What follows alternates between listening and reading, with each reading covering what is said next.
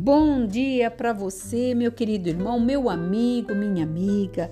A palavra de sabedoria nesta manhã está falando conosco em Isaías 40, versículo 31.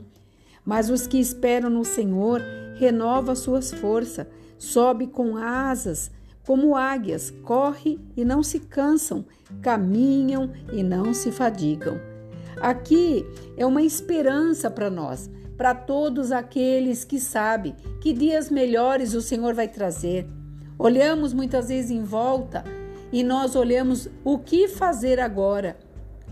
Mas o Senhor traz para nós esta palavra, porque ele faz forte ao cansado e multiplica a força daqueles que não têm nenhum vigor. Por isso que ele fala: espera em mim. E sabe o que significa renovar a força? Significa trocar. Deus coloca a sua força no lugar da fraqueza, daqueles que dependem dele. E sabe qual é o ponto máximo disso? Não é voar como as águias, como a expressão está falando, e nem correr sem se cansar, porque todos nós, quando corremos, nós cansamos.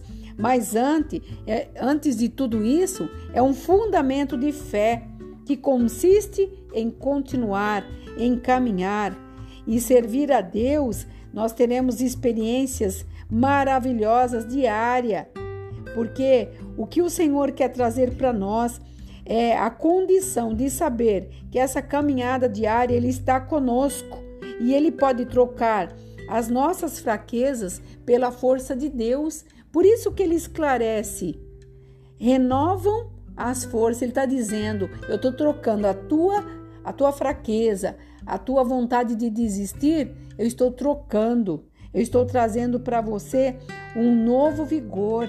Eu estou tirando a canseira, muitas vezes esses pensamentos monótonos, esses pensamentos negativos, eu estou trazendo para você forças renovadas. Por isso que ele dá o exemplo da águia, porque um dos pássaros mais lindos do mundo, quando ele abre as suas asas, para aquele voo rasante. É lindo o esplendor que este que este pássaro traz para nós. É um esplendor de liberdade, de saber aonde vai e o que vai fazer. É isso que Deus está falando para mim e para você. Então não se sinta incapaz nessa manhã, mas traga capacidade em Deus e você verá que muitas coisas mudarão de lugar, abrirá para você um novo horizonte, porque Ele quer tirar toda a fraqueza para colocar a oportunidade de mudança, trocar, renovar e trazer para você, sabe, essa esperança que não pode morrer. A sua fadiga será eliminada, embora exista fadiga diária.